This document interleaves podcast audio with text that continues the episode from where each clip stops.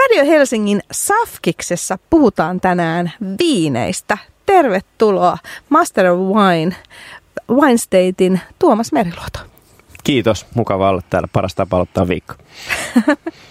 hei, mennään suoraan syvää päätyä. Ja tota, kerro hei vähän, että mitä trendejä, mitä uutta viinimaailmassa tällä hetkellä tapahtuu Tuomas? Öö, no jos nyt mennään, aloitetaan ihan isosta kuvasta, Joo. niin tällä hetkellä toi tietenkin vähän ihmiset tällä hetkellä ensisijaisesti kattelee nyt turvallisiin tuotemerkkeihin, että on tämmöinen talouskurjimus vähän käynnissä, niin sehän ottaa vähän pientä semmoista mm, tota, no niin, rohkeutta pois kuluttajista, että vähän semmoista on niin kuin näkyvissä, mutta sitten toisaalta samaan aikaan mm, aika paljon klassikot on yhtäkkiä nyt kiinnostavia, että halutaankin tietää, mistä se tulee tai mikä se on tai mikä on se originaaliversio tästä minun lempi juomasta. Ja sitten ehkä kolmantena voisi mainita niin kuin, niin kuin ympäristöarvot, ekologisuus alkaa niin kuin puhuttaa kuluttajaa myös niin kuin tuo viinipuolella, että halutaan miettiä, että mikä tämän mun valitseman juoman vaikutus ympäristöön on. Tuossa nyt ehkä tämmöinen niin kuin jos katsellaan tosi kaukaa isosta kuvasta. Puretaan näitä vähäsen. Jos mennään tuohon ensimmäiseen, sä sanoit, että, että ihmiset menee takaisin sellaisiin niin kuin turvallisiin mm. valintoihin. Niin meillähän tästä mennä vuosina on ollut paljon, on alkuviinejä ollut erilaisia ja hyvin mielikuvituksellisia viinejä, niin onko nyt vähän niin, että ne on niin kuin pikkasen häipynyt taka-alella ja katsotaan sitä sellaista tota, niin kuin ehkä enemmän näitä klassisia alueita tai klassisia yhdistelmiä mm. rypäleistä?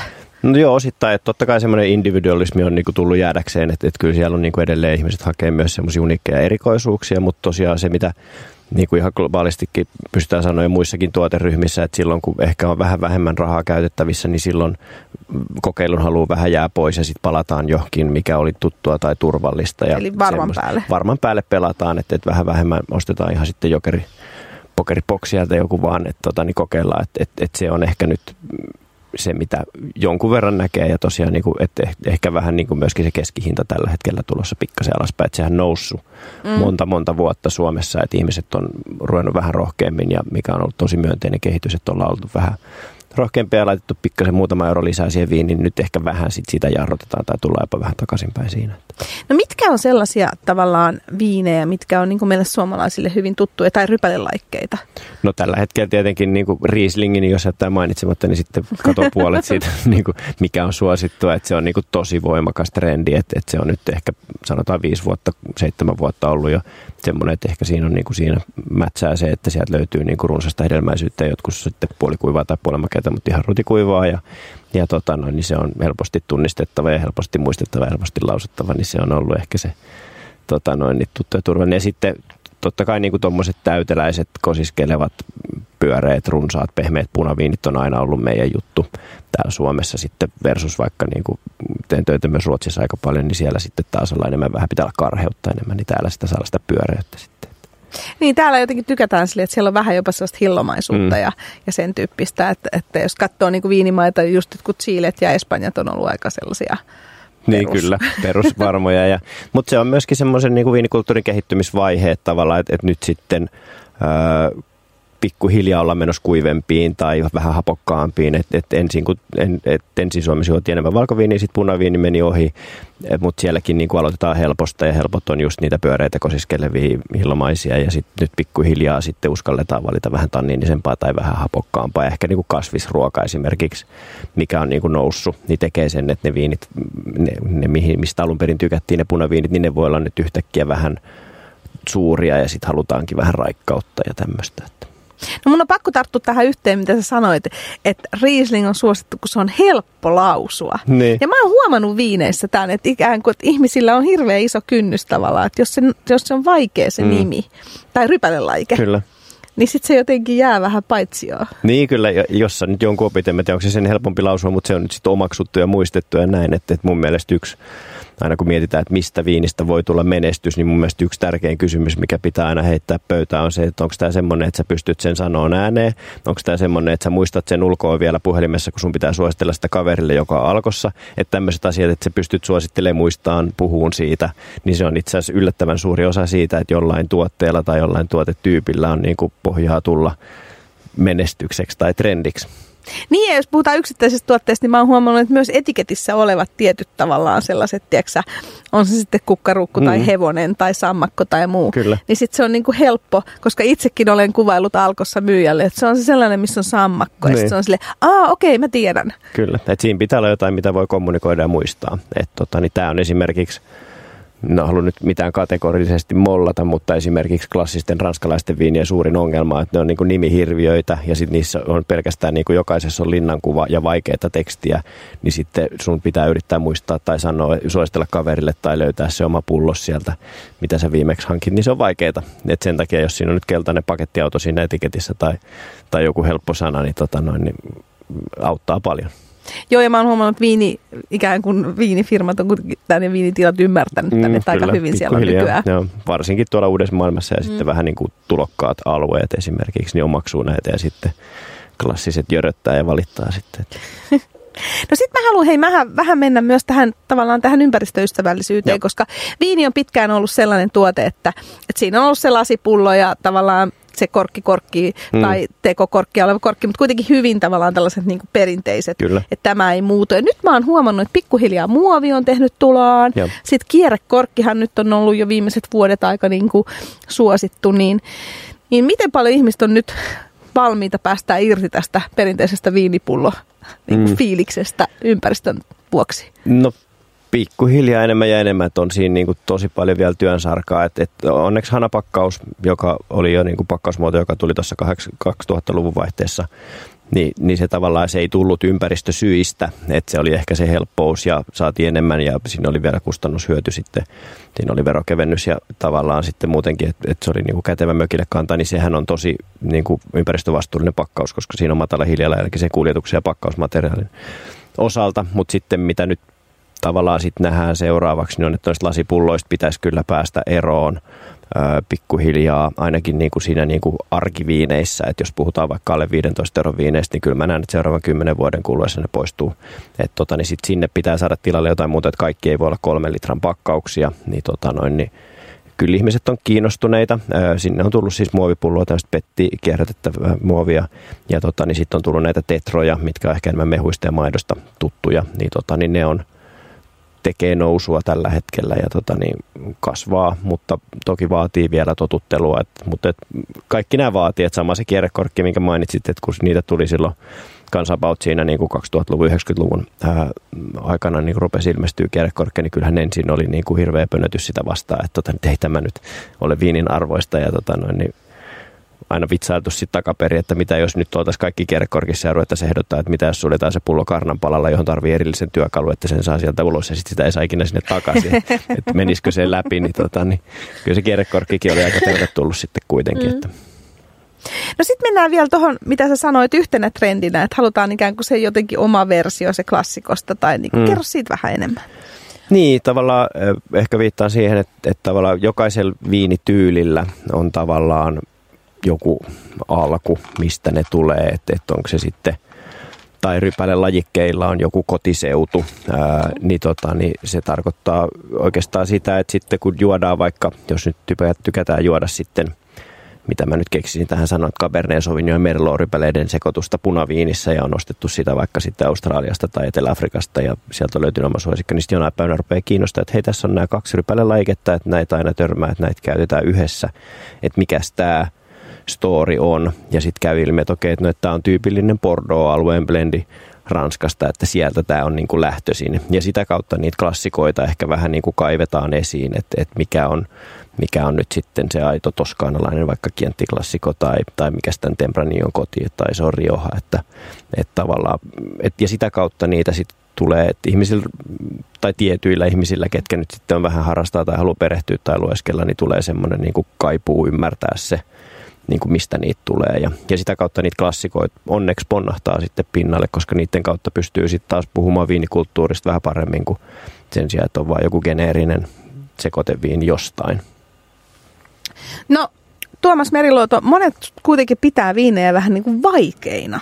Tavallaan, että, että mullekin monet on sanonut, että, kun ei niin kuin, että voi jo alkomyyjältä tietysti kysyä, hmm. Mutta että ei pääse jotenkin sisälle sinne sinne niin kuin viineihin, niin miksi viinejä, niin kuin, miksi viinit on vaikeita?